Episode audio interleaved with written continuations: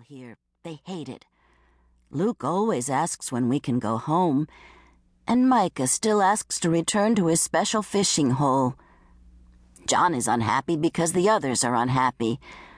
And Athalia hears her brothers talk about horses and animals and longs for what she's never known. I'm telling you, I can't take much more. Dianne fought back tears. I try to be understanding about this, but five years have slipped away in understanding. The first year was completely reasonable. I knew we wouldn't be back at the ranch overnight. Then more time slipped away, and Cole ended up breaking his leg in that accident late the second year. No one could have foreseen that wagon breaking loose, Coco interjected.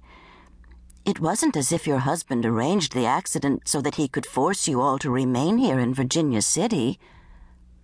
I know that.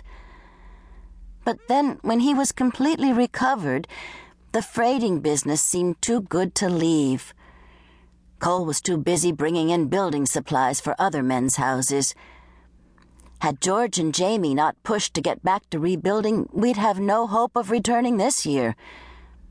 Even so, I must say my hope is dwindling. It's already June, and Cole isn't making any plans. Every time I talk to him about ordering cattle, he changes the subject. When I try to mention finding a buyer for this place, he talks of the blessing this house has been. When I talk of purchasing a herd, he tells me we haven't the time to both build and restore the ranch and tend cattle. And he's right, Coco said softly. About the house, anyway. It has been a blessing. Where would any of us have been without it? Then, too, how would we have cared for livestock and focused on building the cabins and barns? Melodious sounds drifted out the open parlor window. Ardith, Dianne's widowed sister, was again comforting herself in music. It was uncanny the way she had taken to the piano. She could hear a song and replicate it without any difficulty. Seeing her interest, Dianne had found Ardith a teacher, but Ardith had soon surpassed the woman. Once she had learned to read music, there was no stopping Ardith in her determination to learn. This house has been a blessing. It's given us time, Coco said softly. Time to heal and time to renew. Dianne thought back to their descent upon the small city. The fire had devastated them, taking not only the ranch house and barns, but nearly all of their belongings. They had escaped with very little, as the fire moved more quickly than anyone could have imagined. The large house in Virginia City had accommodated them nicely, providing room for Cole and Dianne's family, as well as Coco and her children, George and others.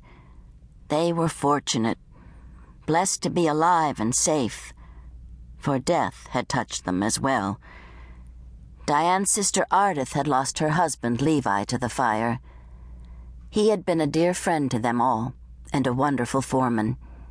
She didn't know who would ever replace him, if they ever even needed a foreman again.